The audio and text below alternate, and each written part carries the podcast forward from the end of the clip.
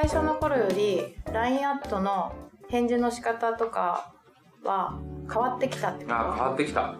うん。うんだからあの解決があの解決方法を喋ればみんな解決してくれるんだと思ってたからだから内心理学でも心の仕組みをババババババってやっていけばやってきて最初はもう解決方法をズバズバ言ってたあこうすれば解決する。あなたの本質はここだよ。あなたの本質はここだよ。あなたの本質はここだよって。でそれの当然精度がものすごい上がってくるわけ。狙ったとこパンパンパンって打てるようになってきちゃったの。で狙ったとこ打てれば打てるようになればなるほど受け取り手が落ち着いた状態じゃないと聞けないっていう状態になったんだね。でショック状態の人が俺に質問してくると俺が「あこの人こうだよ」パーンって打つともう辛すぎて立ち上がれなくなっちゃうみたいな。谷君の言ってることが正論すぎるっていうか的を得て得すぎててなんか俺がいきなり家にガーって上がり込んできて「えっとこことこことここにシロアリいます」って言っていきなり帰ってくみたいな感じ。いや確かにシロアリを見つけてくれたことは嬉しいと。ただ今言われてもわかる。今ね家族で家族で飯食ってたら俺が急にピンポピンポピンポピンポピンポピンポってで一回じゃえっ、とこことこここに広わりますって言って帰ってくるタイミングさえ完璧であればすげえいいことするじゃん。すいません、ナリさん、シロアリを見つけたいんです。家にもしかしたらシロアリいるかもしれないから、シロアリ検診してもらっていいですか？今週の日曜日の午前中、旦那が空いてて、子供と私ちょっと出てるんで、旦那と一緒にちょっと、あの、シロアリ検診してくださいって言って、ピンポンってその時間に行って、あ、どうもっつって、あ、じゃあこことここにシロアリさんいるんで、こうした方がいいですよっていう風にやったら完璧なんだけど、飯時によ、よですけかくらいな感じでこう来て、こことここにシロアリいますって言ったら、いや、お前何ってなるみたいな。受け取り手の状況によってこっちが変わってきちゃうってことを最近分かったんだね。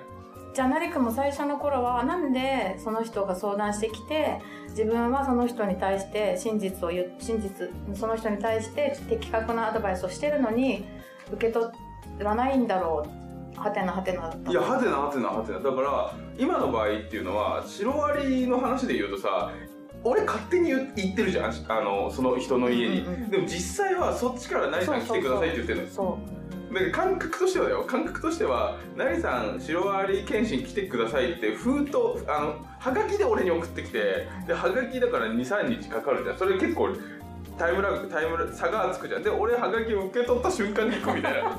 そう郵便局のがどれだけ届くて LINE とかだったらその瞬間じゃん。だけどいだからちょっとだからではがきを送ったしあのシロアリ検診の方としてはねはがきを送ったしまたナリさんからはがきが返ってきてで多分電話して日程あ日程を決めてその日にやるだろうなって思うじゃん。もうはがき届いた瞬間に来るからお俺からしたら「いやはがき送ったのはお前だろ」うってなるわけ、そうだよね、でもあっちからしたら「いやいやいやえええってなるからその差はあるよ。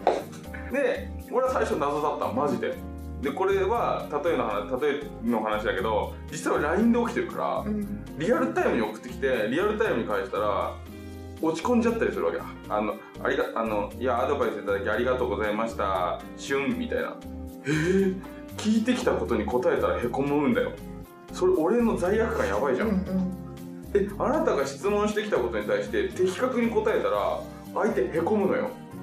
えー、っていうのはちょっとやっぱ葛藤はあった。でまたまたもうちょっとそのシロアリを見つける能力シロアリを見つける能力はある程度上手くなったと。次はシロアリ駆除という仕事をする上でどういうふうに考えていくかって考えた時にあシロアリ駆除されたいタイミングがあるんだなってことに気づいたんだよね。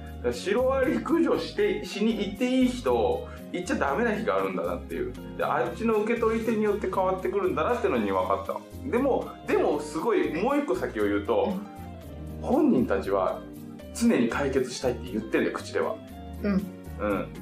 そう本人たちは口ではめみんなな悩みがあるんです解決したいですって言ってんの？だって今日今朝来たのやつだと子供が今2歳ですと。イイライラ期ですと。で可愛いんだけれども子供とずっと一緒にいるとこのイライラが止まらなくてすっごくこう自分も腹が立ってきてうーって問題が大きくなって爆発しちゃうんです。どうしたらいいですか？っていう質問があった時にうーんまず俺に子育てしたことないしあのあなたの心理状態は全部わかるんだけどあの結局それってを俺に相談する前に相談するところがあると思うしでやっぱその文章内容を見てもいや怒ってないよ。怒ってもないんだけど文章内容を見るとちょっとこう曖昧なところがあるなというふうに感じるとあこの人はもしかしたらこれを言っちゃいけないのかもしれないな。その本質ついちゃいけないなっていうふうに俺は俺は感じちゃうわけ。ただあっちとしては悩んでるから解決したいですって言ってんだよ。だからここを見分けるこの眼力がこっちに今度必要になってくるんだよね、みんな今シロアリ退治しに来てください。シロアリ退治しに来てくださいって言って連絡来てシロアリ退治しに行ってシロアリ見つけたらへこむんだよね。なんて嫌な仕事と思って。なんでやってるんだろうって思った。え楽しいんだよね。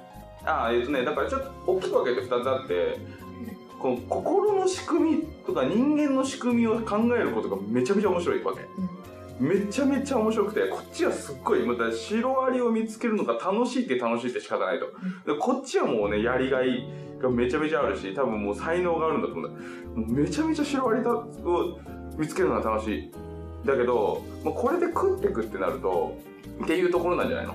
どういうこと？でこれで食ってくっていう風になると対人間が発生してきてしまうから対人間が現時点で発生しちゃってる。で実際に今 LINE アットでたまに返信するくらいなもんであの1対1でもう人と俺が喋るっていうことはもうもう2年くらいは多分やってないとは思うんだけど1対1で今俺人の悩みを受けるなんてことはしないからだってもうシロアリ見つけまくっちゃって死んじゃうからさ。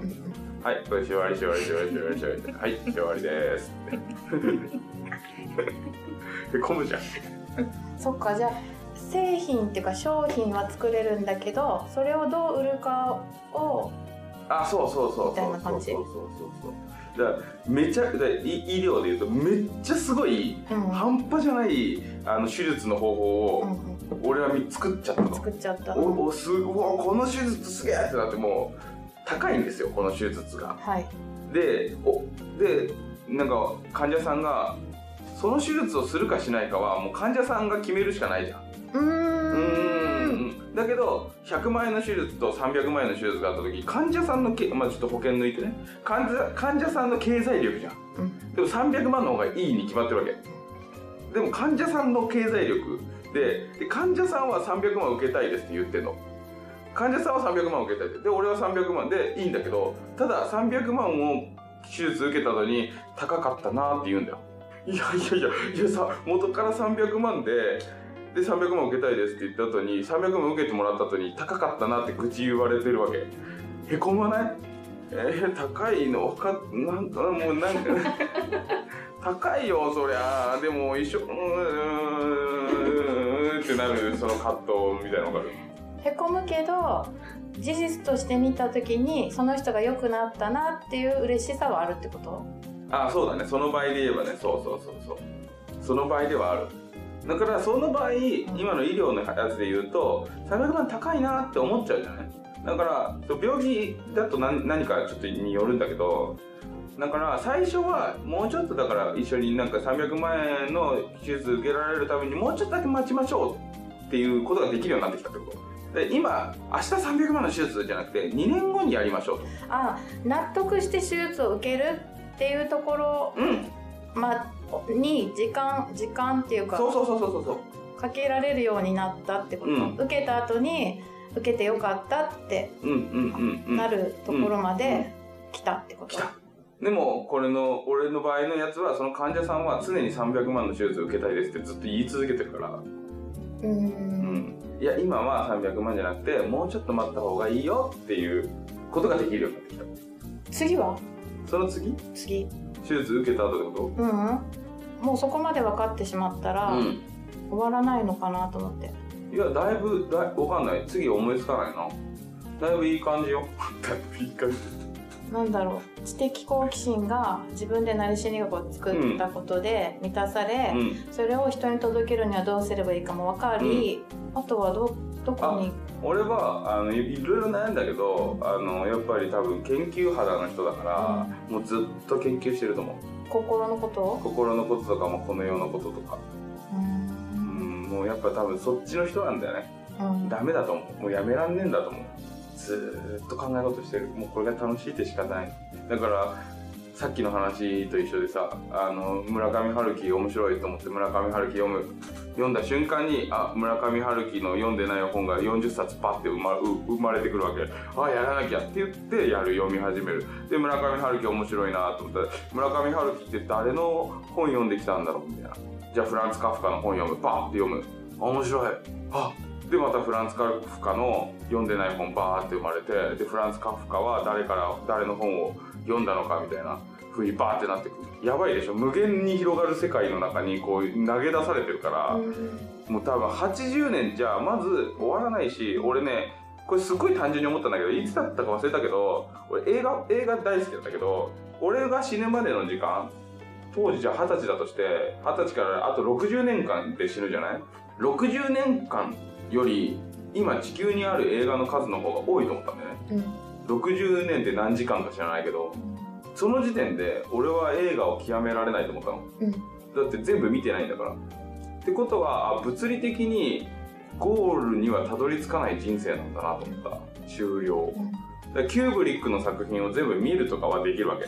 スタンリー・キューブリックっていう監督がいてかスタンリー・キューブリックの監督を全部見るのは別に何日でできるけどそれに是枝監督も見なきゃいけない。園子温も見なきゃいけない。何もわかんないです。スピルバーグも見なきゃいけないしとかってこれ全部ガーってなってくるそうするともう無理なんだよね。そうなった時にああ俺の人生って未完成で終わるんだなと思った。だからこの未完成で終わるっていうことを受け入れて未完成で死ぬってことを受け入れなきゃいけないんだなっていうのを思ったね。一生未完成。でそれはあの楽しいって思えてるからまだ。思えてるんだ。思えてる思えてる。苦しいもあるよ。楽しいも。ちょうど今日来る前に宇多田ヒカルのプロフェッショナル見てきたんだけど。さあまだ悩んでるわけよ。宇多田ヒカルですら。23ヶ月前に多分新しいアルバム出したと思うんだけどあの宇多田ヒカルですら悩むんだよね。宇多田ヒカルって多分アルバム日本一位じゃない？売ってるアルバム。800万枚くらい売れたんじゃないかなファーストアルバム。ファーストラブか。ファーストラブのアルバム。800万枚だった気がするけど。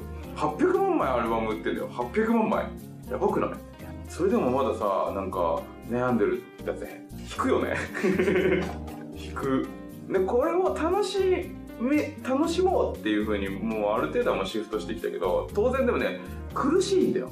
うんそんな気がすごく苦しい苦しい。うん。だからもう苦しいのよ人生は。うんだってもう宇多田ヒカルさんのプロフェッショナル見ててなんかどっかに動画に上がってたらぜひ見てほしいんだけどなんか一曲作れなくてメロディーが全然思い浮かばなくてみたいな。昨日も徹夜だよみたいな3年間アルバム作り続けてきたのに結局最後まで徹夜だったよみたいなシーンあって徹夜すんだぜ宇多田ヒカル。徹夜す宇多田ヒカルこのね何かを作り出す仕事をしてる人っていうのはもう多分ゴールがない前提だよね。でもでもゴールを目指して走り続ける。それがもう楽しくないと多分続かないんですよ。宮崎駿もそうだよねきっとね。そうだと思うよ。毎回もう終わるって、あそうなんだ、うん、言って終わらないんだよねもうここまででもう自分は出し切ったもう悔いはないっていうぐらいまで出すけどまた次も、うん。無理だね。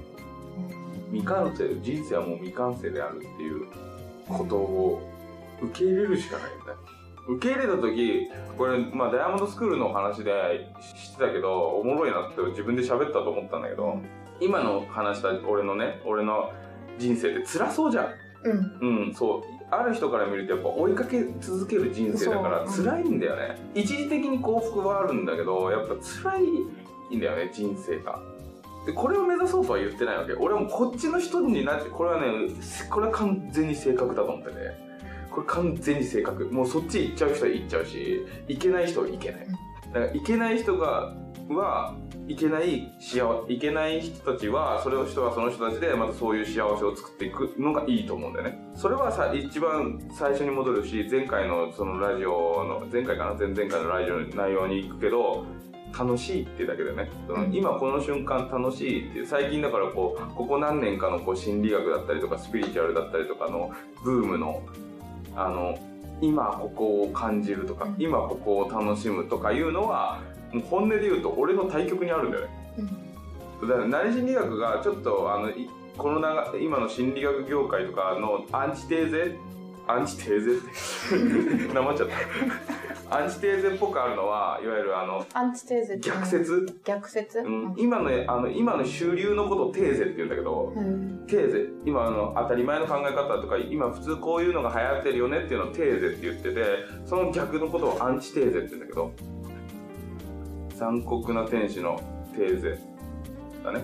それだからそのテーゼででアンチテーゼって言うんだけどアンチテーゼ的になってるんだと思うんだよね。そのちょっとちょっとちょっと極めようよっていう感覚なり心理学がね、うん。で俺は別にそれを皆さんに強要したりはしないよ全く。ただ俺が死ぬほどそれが好きなのよ。うん。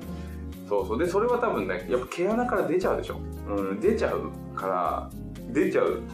あ何君ほわほわしてとりあえず今ここを楽しめばいいんだっていうタイプの人間じゃねえなっていうのは、うん。毛穴から出ちゃうスーって。えなんで？とかなるじゃん怒ってないよ。でも知的好奇心が強すぎるから、えそれなんでそうなってんのみたいな。いや多分それは違うみたいな。これこれこうでこうでこうだから何さんのブログ読んだらこういう何さんってこういうこと言ってるんですよねとか言ったら俺は「ん？言ってない」とかなっちゃうわけ。え それは言ってない。言わないよこんなことはね。こんなこと言わないけどえそれは言ってないよ。本質はそこじゃない。とか。やっぱ言っちゃうんだよね。それは別にディスってるわけでもジャッジしてるわけでもなくて違うんだよ。うん、性格性格。性格性格って心じゃなくて、うん。正しい確実の方の。正確にし伝わってないことが嫌ってこと、嫌っていうそうだね。誤解されてることがちょっと嫌かもしれない。でもそれはやっぱ何かを発信するものとしての宿命もあるよね。ああまあ確かに。うん。宿命もある。難しいよね。だって俺この前もあの話したけど洋楽ばっかしか聞かないんだけどさ英語喋れないからさなんか洋楽でさなんか誰かがさじゃあビヨンセでいいんだけどビヨンセがすっごいこうなんかあのポジティブになるような曲をちょっと暗い感じで曲にして出したら英語だからさ歌詞わかんないじゃん俺。でも暗い曲なんだなと思って俺聞いててうわ暗い曲だからかっこいいなとか言ってたらさビヨンセからしたらさ「いやナリさんそれ違うよ」ってなるじゃん。私そんな気持ちで書いてないよってなるじゃん。でもちゃんと正確には俺には伝わってないわけ。ビヨンセからしたらね。ビヨンセからしたら伝わってないけどビヨンセから俺。ビヨンセからしたら俺に伝わってないけどもうそれでも俺は音楽聴いちゃってるからあれだけどそんな感じだよね。でもそういう風に誤解されることはもう日常茶飯事とでそれは宿命の的なところ一人一人訂正していかないじゃん。うん。ビヨンセから手手紙も LINE も届かないし。うん。ダリさんがいつも聴いてるあの曲は そんな気持ちで作った曲じゃありませんみたいな。何言ってるか分かんない。楽しそうだなっていうの。は分かるだからさっきもなんか苦しいよ。